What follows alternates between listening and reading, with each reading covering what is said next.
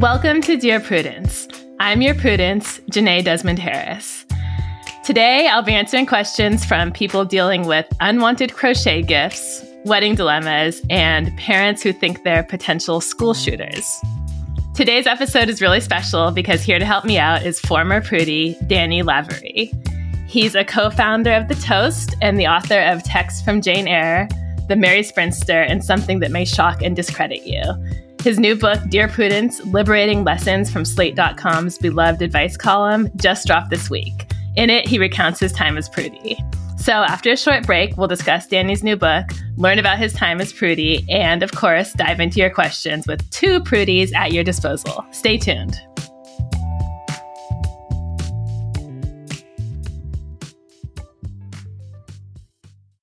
The best way to learn a language? Immersion living where the language is spoken and using it every day. But if that's not in the cards this year, you can still learn a language the second best way, and that's with Babbel. I love how easy it is to use, and as a person who can be really self-conscious about making mistakes, I love that I don't have to actually talk to a real human while I'm still working on my vocabulary and my accent. Be a better you in 2024 with Babbel, the science-based language-driven learning app that actually works. Don't pay hundreds of dollars for private tutors or waste hours on apps that don't really help you speak the language.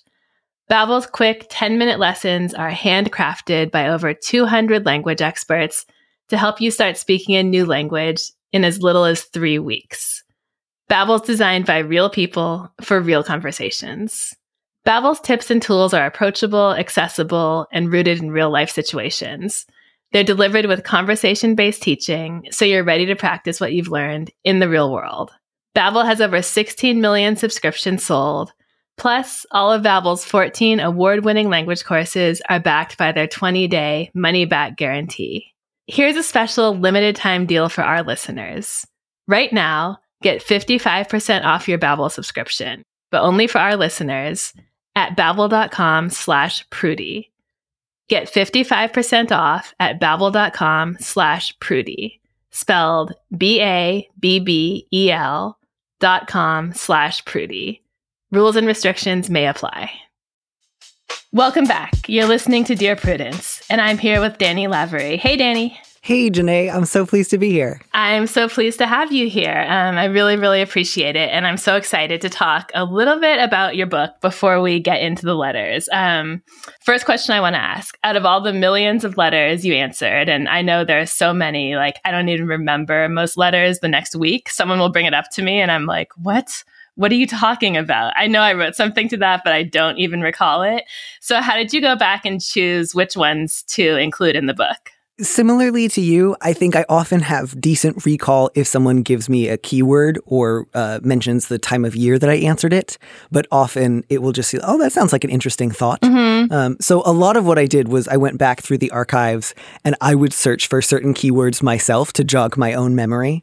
So, you know, sometimes I would just go back and read through several months at a time looking. And then other times I would feel this is going to take me a very long time. So I would just search for things like, uh, mother in law or boss or breakup or armchair diagnosis. And then I knew I was in for a really good time. So it was a lot of keyword searching. Um, but some of it was what felt the most memorable, uh, what felt the most illustrative, sometimes just what felt like it fit a certain theme once I developed different themes for the chapters. Mm-hmm. But also, some of it was just the luck of the draw. I'm sure I forgot some really great ones, and that's just a shame. Are there any topics that you just skipped over because you just never wanted to deal with them again? I, I think there were a handful. Um, you know, certainly I wanted to not do too many of the sort of classic my boyfriend or my girlfriend treats me really, really badly, but I'd really like not to break up with them. What mm-hmm. do I mm-hmm. do?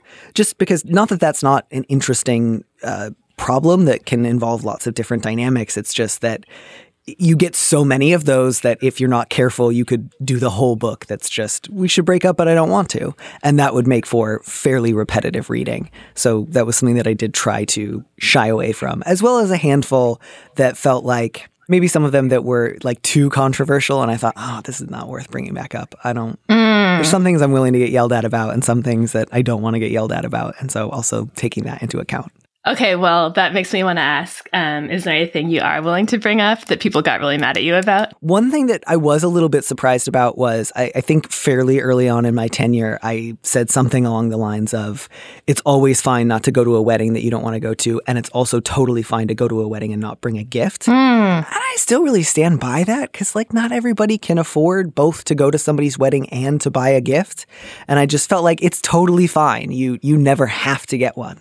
Um, and I still feel pretty good about that. But I, I, think that was slightly outside of the realm of the norm. So mm-hmm. I, I, am willing to at least say most people might not agree with me, and you might have to run the risk of some of your cousins thinking you're a little bit gauche. And at the same time, some people just don't bring a gift. It's totally a normal thing. You're just not supposed to talk about it, I guess. It's, it's a gift. Like either it's mandatory or it's a gift can't be both. Oh, that's a really good point. That's a good way of looking at it. Yeah, again, it's like certainly it's nice to get a gift if you can afford it, but like if you're broke and a lot of your older relatives are getting married and you want to go but you can't keep buying, you know, dinner plates, just go and don't buy them dinner plates. And bring a nice card. Yeah.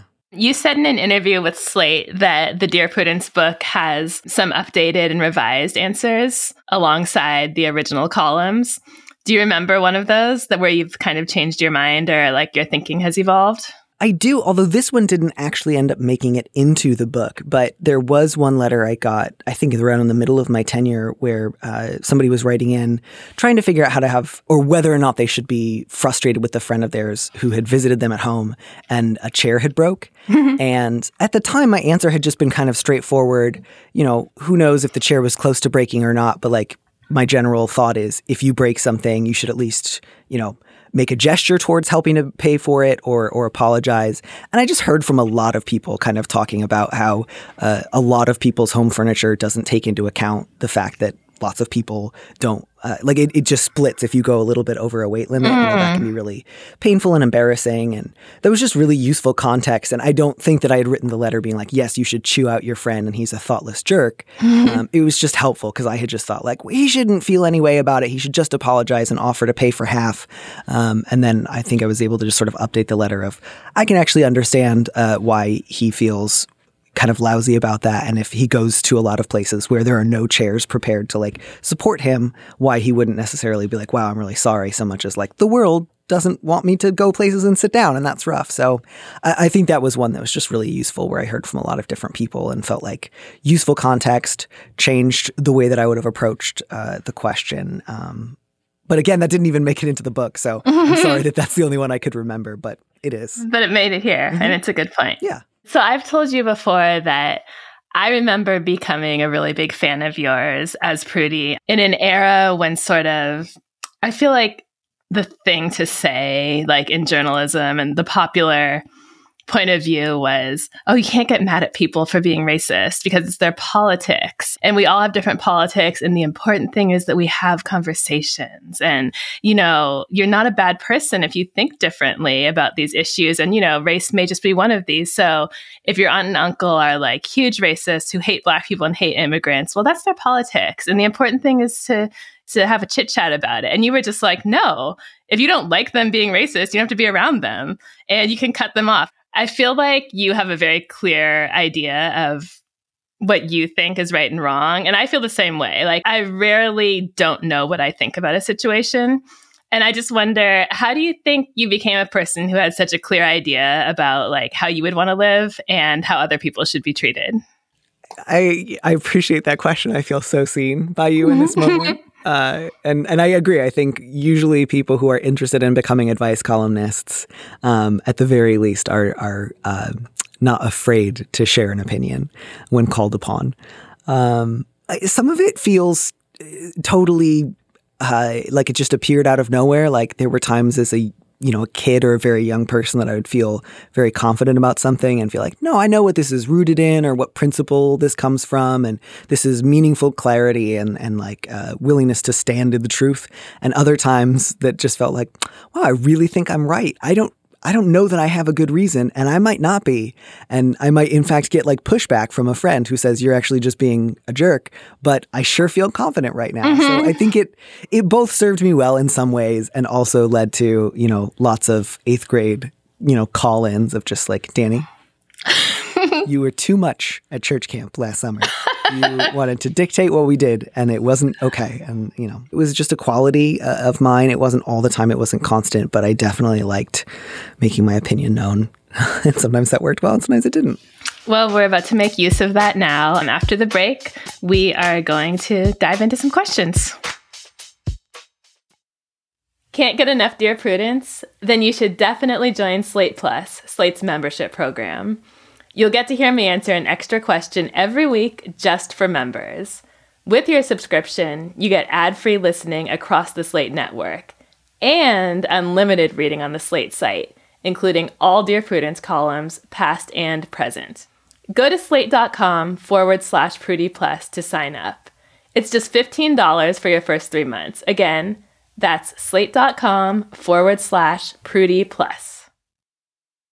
When you need mealtime inspiration, it's worth shopping Kroger, where you'll find over 30,000 mouth-watering choices that excite your inner foodie. And no matter what tasty choice you make, you'll enjoy our everyday low prices, plus extra ways to save, like digital coupons worth over $600 each week. You can also save up to $1 off per gallon at the pump with fuel points. More savings and more inspiring flavors make shopping Kroger worth it every time. Kroger, fresh for everyone. Fuel restrictions apply.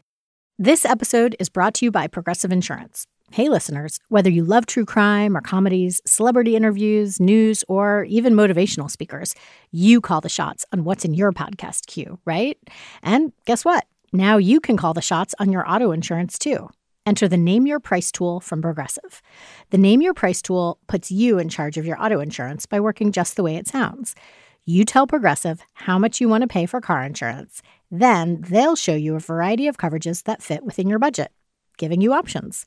Now, that's something you'll want to press play on. It's easy to start a quote, and you'll be able to choose the best option for you fast. It's just one of the many ways you can save with Progressive Insurance. Quote today at progressive.com to try the Name Your Price tool for yourself and join over 28 million drivers who trust Progressive. Progressive Casualty Insurance Company and Affiliates. Price and coverage match limited by state law.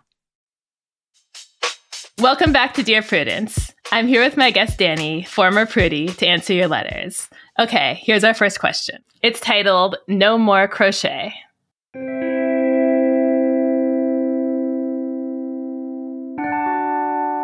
My sister loves to crochet. The only problem is, is that she likes to give her work on every occasion. Keep in mind, they aren't tailored to the receiver's style. They're just things that she was going to make anyway. I tried to be polite about it at first, but I just had my first child. I'm already overwhelmed by all of the baby items I have, and the thought of more garbage entering my house makes me nauseous.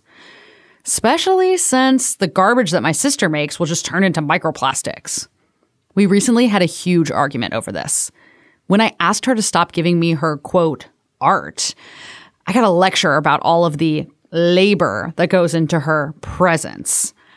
I know my sister is being ridiculous, but I don't want this to become a permanent wedge between us. How do I smooth this over without accepting more crochet items? So, reading this, I realized I didn't know the difference between crochet and needlepoint. So I was just thinking, you know, just stuff it in a drawer. But when I Googled crochet, I realized crochet items are not flat. They can be like stuffed animals. Oh. They have a lot of volume to them. Okay. So they could actually take up a lot of room in your home. I think what's interesting about this letter is that typically the questions we get about gifting center on the idea of not wanting to hurt the gift giver's feelings and to kind of avoid awkwardness. But here they've already had a screaming fight over it like what else is there to lose do you think it's just okay to say like no like remember that argument we had where you said i was ridiculous and i yelled at you um no still i still feel that way no more crochet you know elephant stuffed animals yeah this one you know i feel like the letter writer has lots of options available to them. Like it would be totally understandable if their goal was just, I want to smooth things over and not fight again, mm-hmm. which would be take the gifts and throw them out or you know, take the gifts and donate them. That would be fine. I wouldn't be worried like, oh no, letter writer, like you're inevitably setting yourself up for another huge fight down the road or like you're you're being too conflict avoidant. I think this is absolutely a situation where just trying to keep the peace would be fine. But also just as you say, it would be totally fine just if she does it again to say, you'll remember the big fight we had about this. We're not accepting any gifts for the baby. We have too much stuff. So, Mm-hmm. as you know, we'll be getting rid of this. I hope you don't spend more time making us future gifts because the same thing will happen. But obviously, I can't tell you what to do. A- again, she probably won't like that, but you don't then have to get into a fight. If she's like, I want to argue about this again, you can say, I'm really tired of arguing about this with you. So can we just skip it? You know, I, I know it takes a long time to crochet stuff. I, I I hope you have a good time crocheting stuff you want. You know, it's funny. I think my responses to questions like this kind of differ depending on what type of mood I'm in. And I'm pretty sure when I was writing my notes on this question, I was in a little bit of a warmer, fuzzier mood because I have the I have the note. One day, the, one day, this person will be dead. Like I was really thinking, like, come on, Wait, which one? The sister or the letter writer? the sister. Yeah, Okay. like it's your sister. You love her. Like she just wants to crochet. I think part of my mind said, just can you just take the stuff? Like, do you have a drawer that you can put it in? Is it that big a deal? But I understand what it feels like to just not want any more clutter. And this person is allowed to like have the boundary they want to have. Yeah. So kind of a middle ground I came up with besides I told you keep that stuff out of my house and oh my god one day you're going to be dead and I don't want to feel bad about this let me you know put it in a drawer is maybe you could agree that you know you're going to take the gifts display them for a very short time and then donate them. So it turns out people who love to crochet just like love to do it and just want to get rid of the stuff all the time. And there are tons of outlets to donate handmade crochet items. Um, letter writer, please Google 21 places to donate handmade crochet items to charity and where to donate crochet items near me 2023. So I think a compromise here could be to say, I know you love what you do. I love having an uncluttered space. What I'm going to do is keep the stuff for a limited period of time and then donate it to like these children in the hospital or soldiers or homeless people, depending on what it is. Um, and it, it's going to find a good home, just not mine. I love, by the way, that you included Google search terms that take into account the fact that Google is no longer any good. You were like, here are specific numbers and years to try to weed out some of the like SEO farms that have Right. proliferated. That'll get you to where you need to go. But all that sounds really useful. And I, I think there's something in that too, right? Because it's easy as an advice columnist to go quickly to, you know, have the conversation, set the boundary, lay down the law. Um, but it's also, I, I love that you have a note that's like, now remember, everyone involved in this conflict will be dead someday. Um, b- because there's also room here for, like, these are two real sisters who presumably love each other and are normally close. And, you know, one of them at least is going through a big life change, having a baby, uh, a first baby. And so wondering, like, is your sister i don't know is she like did she lose her job lately? Like is she going through something in her own life where she's been crocheting more than usual because she has more time and anxiety on her hands than usual? Or um, does she not really know how to engage with you now that the kid is here? So i'm wondering too especially with that line about i'm doing hours of labor on this you know you could maybe potentially ask her like hey i don't want to argue right now about the number of crocheted gifts you want to give me but i'm just curious like are there other ways that you want to try to spend time with me and the baby that we haven't really discussed mm-hmm. or e- maybe even just saying like what if we had like a number like two items a year? Like do you think that we could find a compromise? Even if two is not the number you want can we talk back and forth about something that works for the both of us that might potentially enable you both to kind of back down from your initial like this is a sign of my love for you versus this is destroying the ocean with microplastics? Because those are both two big extreme positions and it might be nice to like come down to a more human level. Right. It definitely made me wonder what else is going on in the sisters' relationship that is making this feel so intense on both sides. I mean, it's worth noting the spirit of gift giving has been lost. oh yeah When you're yelling at someone about your labor regarding items that they've said they don't want, like we're not in a gifting space right now. No. This no is like, like this is standing thinking in. right. this Yeah. is standing in for something else. And of course, we never have the full story, but it definitely feels like there's some more to dig into and like the relationship between the two of them, and especially what the sister may be going through, like you said. yeah Well, letter writer, um, good luck with the baby. Good luck with keeping your home a space that you feel comfortable being in. Um, yes, your sister will be dead one day, but that doesn't mean you need to accept everything. I, I think there's some room here to work a little bit on the relationship and um, do a little bit of compromising. Hope that helps. Sisters die, but microplastics are forever.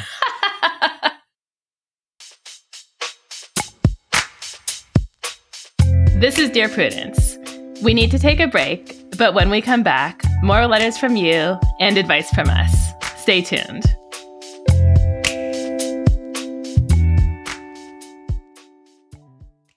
Adultish is back. And this season, we're talking about standing up and learning how to take a stand for issues on the minds of young people, like book bans, the book banning side. They have an incredibly well oiled machine, filling in food deserts. We have three community colleges where we either provide food boxes or an actual operating farmers market. And what's affecting young people's mental and emotional health. Pressures of school, friendships, from romantic relationships pressures from family. New episodes of Adultish from YR Media drop every Thursday, so subscribe wherever you're listening now. On Death, Sex, and Money, we feature interviews with you, our community of listeners, getting honest about uncomfortable things. I developed an illness where it isn't safe for me to drive. A friend once said to me, Sex is like air. You don't think about it until you're not getting enough. This is a similar sort of thing if you just replace sex with driving. Listen to Death, Sex, and Money wherever you get podcasts.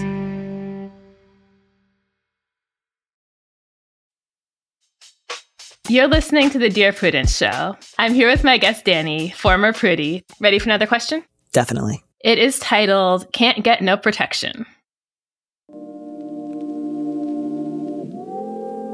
I'm a young transgender woman, she, her, living with my family in a rather conservative city for a blue state. Think vicious school board battles, militias, popular bigoted churches, extremist rallies, etc. After being emotionally abused and sexually harassed by a well armed former coworker and experiencing some thinly veiled threats afterwards, including one from a former boss and another from local law enforcement, I don't feel super safe where I currently live, especially given how a lot of people in the community are rallying against trans people right now. That being said, I've decided to find some ways to protect myself in case I end up in a situation where I know there's a direct, imminent threat on my life. There's a shooting range in the next town over where I've started taking some cheap defensive shooting classes, but I've run into a snag. My dad won't allow me to purchase or keep any firearms or weapons in my house, to the point where he is willing to kick me out to enforce this. The cost of living is high in my area, and I'm currently putting myself through college using scholarships and working as a certified nursing assistant, so I'm stuck. To make matters so much worse, when I asked my dad why this was forbidden, he said it was because he thought I would end up being a school shooter. I was never a violent kid at any point in my life, nor have I ever been diagnosed with any kind of serious mental illness. I kept to myself a lot as a kid due to my gender dysphoria, and I loved video games, including some with guns. But apparently, he has always thought I've been capable of mass murder. Needless to say, I am horrified by this accusation, and this whole ordeal has sent me into a spiral. How am I going to protect myself if one of these people decides to go after me? And how in the world do I handle the fact that my dad, someone I love and trust, thinks I am capable of murdering children. Hey everyone, this is Danny. Before we get into our response, I want to mention that we recorded this conversation before the Nashville school shooting, which is why you won't hear us bring it up in our conversation. Our advice remains the same, but we know that the letter writer situation has likely become even more difficult.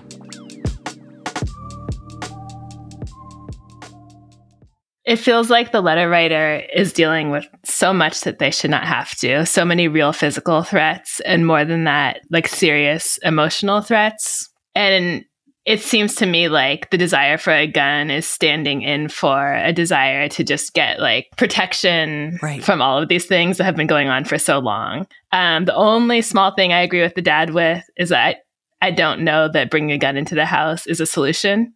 I think there needs to be a host of other solutions. I want to talk about moving out. I want to talk about self defense. I want to talk about therapy. I would like the letter writer to maybe start to think about things other than a firearm that could improve the situation. And there are many. Yeah, I, I, think I'm really on the same page as you there, at least in terms of the having a gun. I can understand that different people have different ideas about this, but one of the things that kind of came to my mind was Are you in a state that has like a castle doctrine law or duty to retreat law?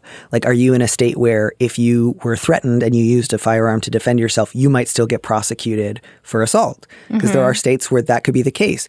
Do you feel confident that you would always have that gun with you, that you would be able to afford, you know, a permit to carry if that's needed in your state, if you would be able to familiarize yourself with all the places where you can and can't take it with you?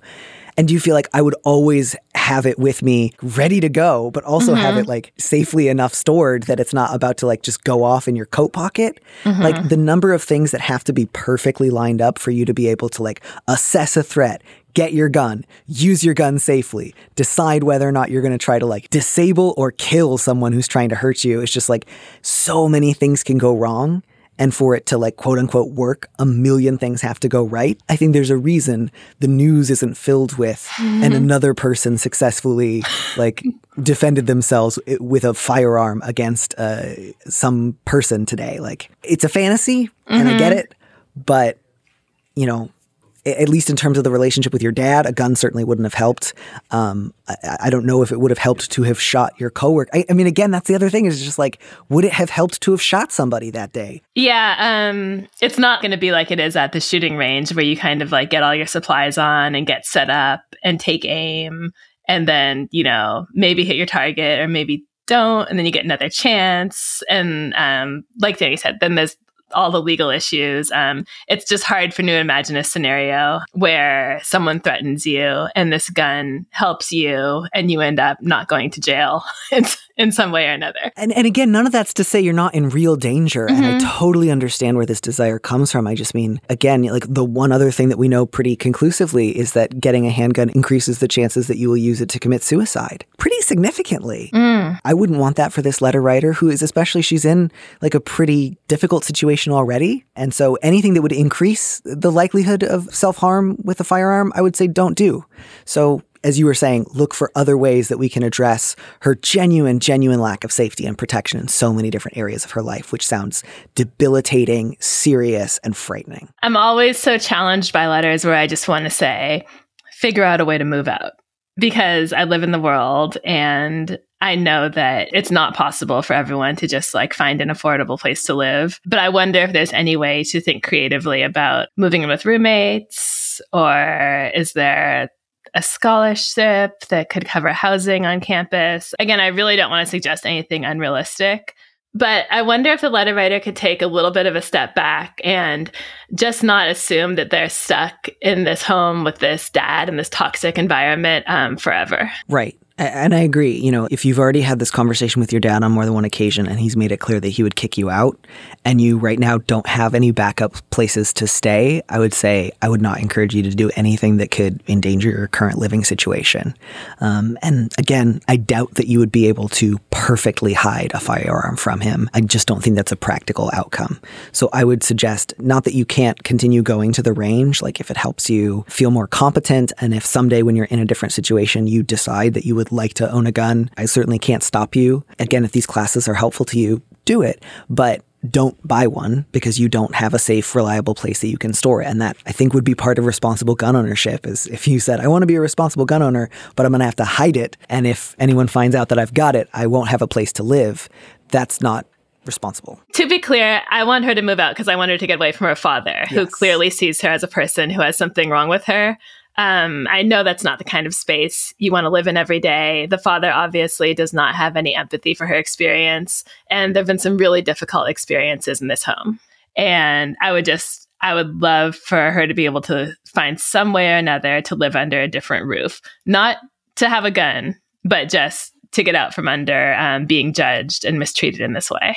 Yeah. And even if it's not something that's going to be possible in the next three months or six months, um, just being able to come up with a plan whereby you think a year from now I could be living somewhere else, or 18 months from now I could be living somewhere else, will go a long way towards um, just making the next phase of your life survivable. And I think to that end, too, if there's any resources at your school in terms of student housing or subsidized student housing off campus, or any resources that they can offer you in terms of looking for a place to live that's uh, within your price range, I would encourage you to to do that. So, again, if there's any kind of housing authority on campus, definitely talk to them.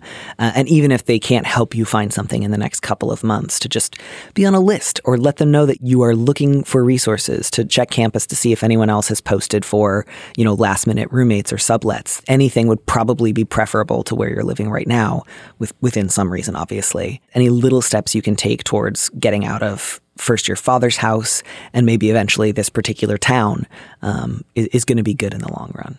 One thing I love about the fact that this letter writer is in school is that that means almost certainly there's mental health resources available. Right. So, you know, we always want people to get support in therapy when they're in difficult situations. And it's so tough because practically, just like moving out, again, I know it's not always easy to just go to therapy. When you're a student, typically you can get it for free. So I would say, like, you're dealing with a lot. You've been dealing with a lot for a long time. You may be stuck in this home that's not the healthiest place for you for a while. At the very least, on a practical level, go to your school's like mental health resources and just get someone to talk to just to help bridge this difficult period in your life. On another practical note, instead of a firearm, let's look into like some kind of other self defense classes or something else to make you feel more empowered um, and less afraid just when you're out and about. And that could also include stuff to protect yourself digitally, like anti doxing. Just try to piece everything together to make yourself feel safer to get through this period. I just also want to say I feel kind of bad too because I just initially talked so much about the gun stuff that I just also want to say like that sounds horrifying and terrible. Um, mm-hmm. Being sexually harassed by a, a coworker you knew to be armed, as well as a former boss, as well as the cops. And I think one of the things that just really gets me about this letter is that one of the things she's experiencing is that really unique and awful scapegoating that often happens to trans women, whereby she's experienced like repeated, pretty violent or like heavily threatening uh, implications of violence, sexual harassment from multiple people.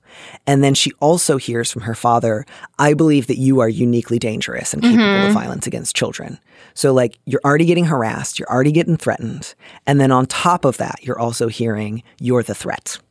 Um, and again, that is just really deeply wrong. And I'm so sorry that that's happening to you. And I cannot imagine how devastating that must feel, especially in your own home. As I'm sure you know, letter writer, one of the things that was so cruel about what your father said to you was like either he just said that flippantly to hurt you, which is awful, or at some point in your childhood, he genuinely thought my child might be a potential school shooter. And his reaction to that was just to not say anything and not do anything. Like, if he really believed that and he didn't try to get you help, if he didn't try to take you to therapy, if he didn't try to like help you deal with your emotions differently, that, that to me is just so um, neglectful and awful. Like, if I had a child and I had reason to worry about their relationship to anger and violence, I would hopefully try to help. So again, I, I don't believe for a moment that anything that you've described about your situation or your childhood means that your father had good reason to think that you would be a potentially school shooter. It's just that that's really painful on a number of fronts. And um, I'm really, really sorry that he said that to you. I can imagine that's probably going to affect your relationship for the rest of your life. And you didn't deserve that. And I'm really, really sorry.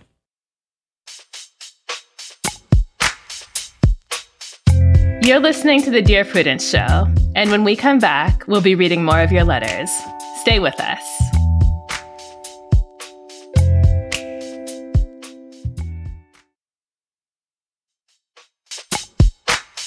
This is Dear Prudence. I'm here with my guest, Danny, former Prudie. Okay, this will be the last question. Are you ready? Oh, I'm ready. Okay, it's titled Mother of the Bride, Daughter of the Grandpa. My daughter is getting married in two months, and I have a lot of things that I need to do during the wedding, such as bringing food, decorating, and staying in a town an hour's drive away for two nights. My dilemma is that my elderly dad now lives with me and my husband.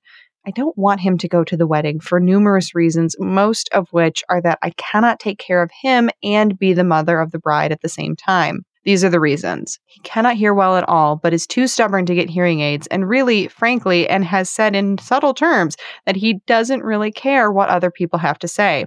He's on oxygen 24 7, and that would require us to transport a lot of small tanks, his wall unit, etc. He has difficulty walking, diabetes, etc., and just doesn't enjoy going to long gatherings. I want my dad to stay home, and then we can go out to celebrate the new couple at a short dinner later on, etc. We will make sure that he is cared for and have several people come in to check on him, bring him food, etc. He cannot hear the wedding. It is going to be outside where he is not comfortable and he doesn't really like people anyway, to be honest.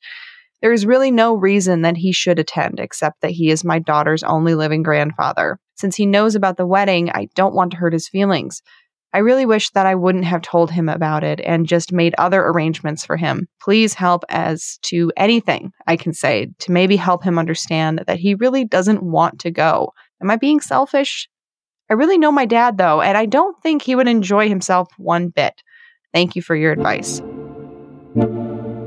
So there's obviously a really practical side to this, which is just, Dad, it won't work. We can't bring the oxygen tanks. I won't be there to drag the oxygen tanks. We'll do a later celebration. But I don't know. I just have to share like what I've brought to this question emotionally, mm-hmm. which is that it just something just does not sit right with me about excluding an old person from a wedding. Don't you kind of think that the traditions around birth, birthdays, graduations, weddings, funerals are really sort of make up the a lot of the meat of like what's special about life and the moments that we remember. I'm starting to sound like a Hallmark card.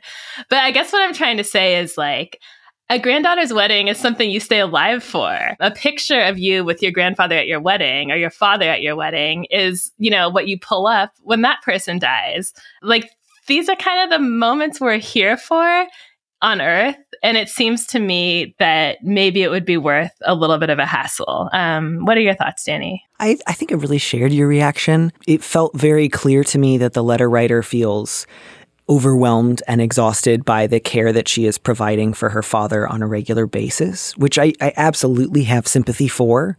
But what I would urge her not to do and to guard against is the way that bleeds into rather than considering other options for getting help from other people who will be at the wedding or asking for help looking after him. You know, that line, what can I say to him to help him understand that he doesn't really want to go? that was like, come on, man. If you really thought he didn't want to go and, and, and just totally would rather be at home, you wouldn't have to convince him. You would be able to say, I'm going to give you the gift of saying you don't have to go. Mm-hmm. And then he'd say, Great, I didn't want to. But what, what feels actually clear to me is it's more, I would have to do a lot of work if I took him with me. Um, and I'm worried that he would be grumpy. Mm-hmm. And again, that's really understandable. But I think the solution there is I don't know if you have a partner, um, but this is going to be a wedding with other relatives. Uh, get in touch with your other relatives and say, I would love to bring dad with me. Um, here's the stuff that he needs someone on hand to help with, like carrying his oxygen tank, etc., making sure he's comfortable. I'll also have other responsibilities as mother of the bride. Can any of you help me out? Absolutely. Rather than how do I convince him he'd rather sit at home? Because again, like letter writer, I think you know, even though he's going to be kind of grumpy, even though he's probably going to have moments where he can't really hear and is, uh, you know, gruff, he would like to be there. Right. And I think that you should. I think you would feel, frankly, ashamed of yourself afterwards if you didn't bring him and you knew that he wanted to go. And I don't want you to feel that way about your kid's wedding. Yeah, I'm all about um, assigning different people tasks at weddings. Surely there's um, a 17 year old cousin who isn't really going to be having fun during the wedding anyway, who can be assigned to um, sit by his side for, you know, 45 minutes or an hour, and someone else who can do a different block of time and just help with whatever, you know, needs to be carried or someone needs to bring a glass of water or whatever it may be. And also, I see nothing in the letter that says he's not like mentally or cognitively sound. Mm-hmm. So I do think this could be a conversation. Just, you know, dad, I want you to know that I'm going to be really busy at the wedding. Um, I can bring your oxygen tanks. I'm going to have to have some other people help out with whatever needs may come up throughout the day. And I just want to like put on the table that it's going to be hot. People are going to be talking to you. We're probably going to stay until the end.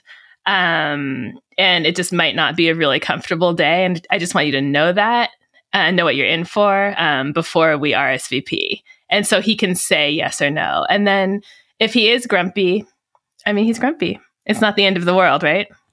Yeah, and I would even, you know, encourage the letter writer to maybe ask her father, you know, how does this sound to you? Rather than like, I bet you're going to be uncomfortable. You can even Mm. ask, like, you know, does it sound better to you if we go check into the hotel, you come for the ceremony, stay for a while, and then have somebody take you back to the hotel before I go back? Like, would you like for somebody to drive you? Would you rather say like, no, this is important to me. I want to be there even if I'm uncomfortable and I want, you know, a couple of cousins on hand to like bring me water and a fan and make sure I'm in the shade and basically, you know, make me comfortable.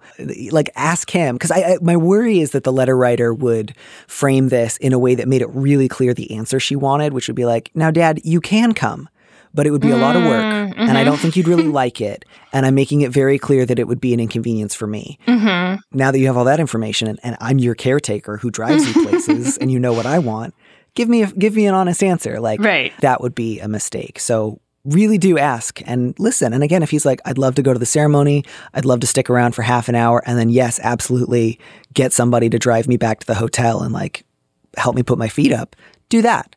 Um, but if he says like, I want to go and I don't want to just be left at home because I have needs. Like, Right. I really encourage you to listen to that. Because again, I have so much sympathy for I'm looking after my dad 24 7 and it's a lot.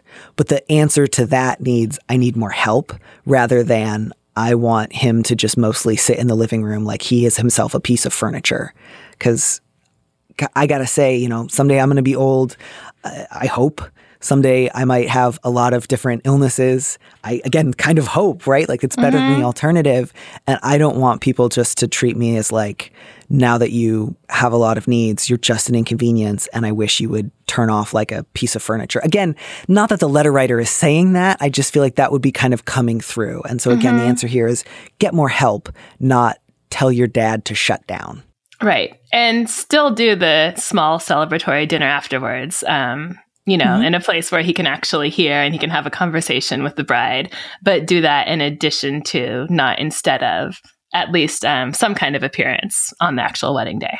Yeah. So again, just a lot of sympathy for. He also sounds like he was maybe a pretty curmudgeonly guy before he had health issues, and it can be really challenging to care for someone even who's in you know great spirits, and it's sometimes just takes a toll. But that doesn't mean it isn't worth doing. Um, and I hope you continue to ask for more help rather than just say no, no, no, I can handle it, and then feel angrier and angrier because that would be bad for you both. Absolutely. And this is one day when there's going to be so many able bodied adults there with nothing else to do. So ask for the help.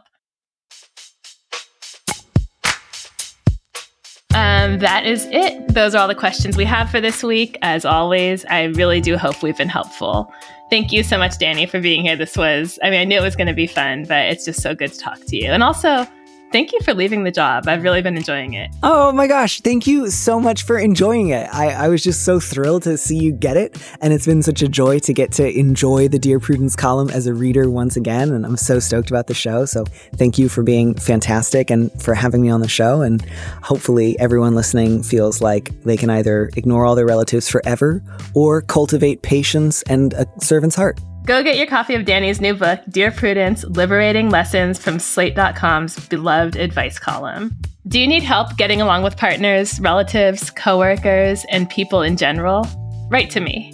Go to slate.com forward slash prudie. That's slate.com forward slash P R U D I E. The Dear Prudence column publishes every Thursday. And you can join us for the Dear Prudie live chat on Mondays at noon Eastern. If you'd like to hear your question answered on the podcast, we're looking for letter writers who would be comfortable recording their question for the show. You can stay anonymous. Dear Prudence is produced by Sierra Spragley Ricks. Editorial help from Paola de Verona. Daisy Rosario is senior supervising producer, and Alicia Montgomery is Slate's VP of audio. I'm your Dear Prudence, Jenée Desmond Harris. Until next time.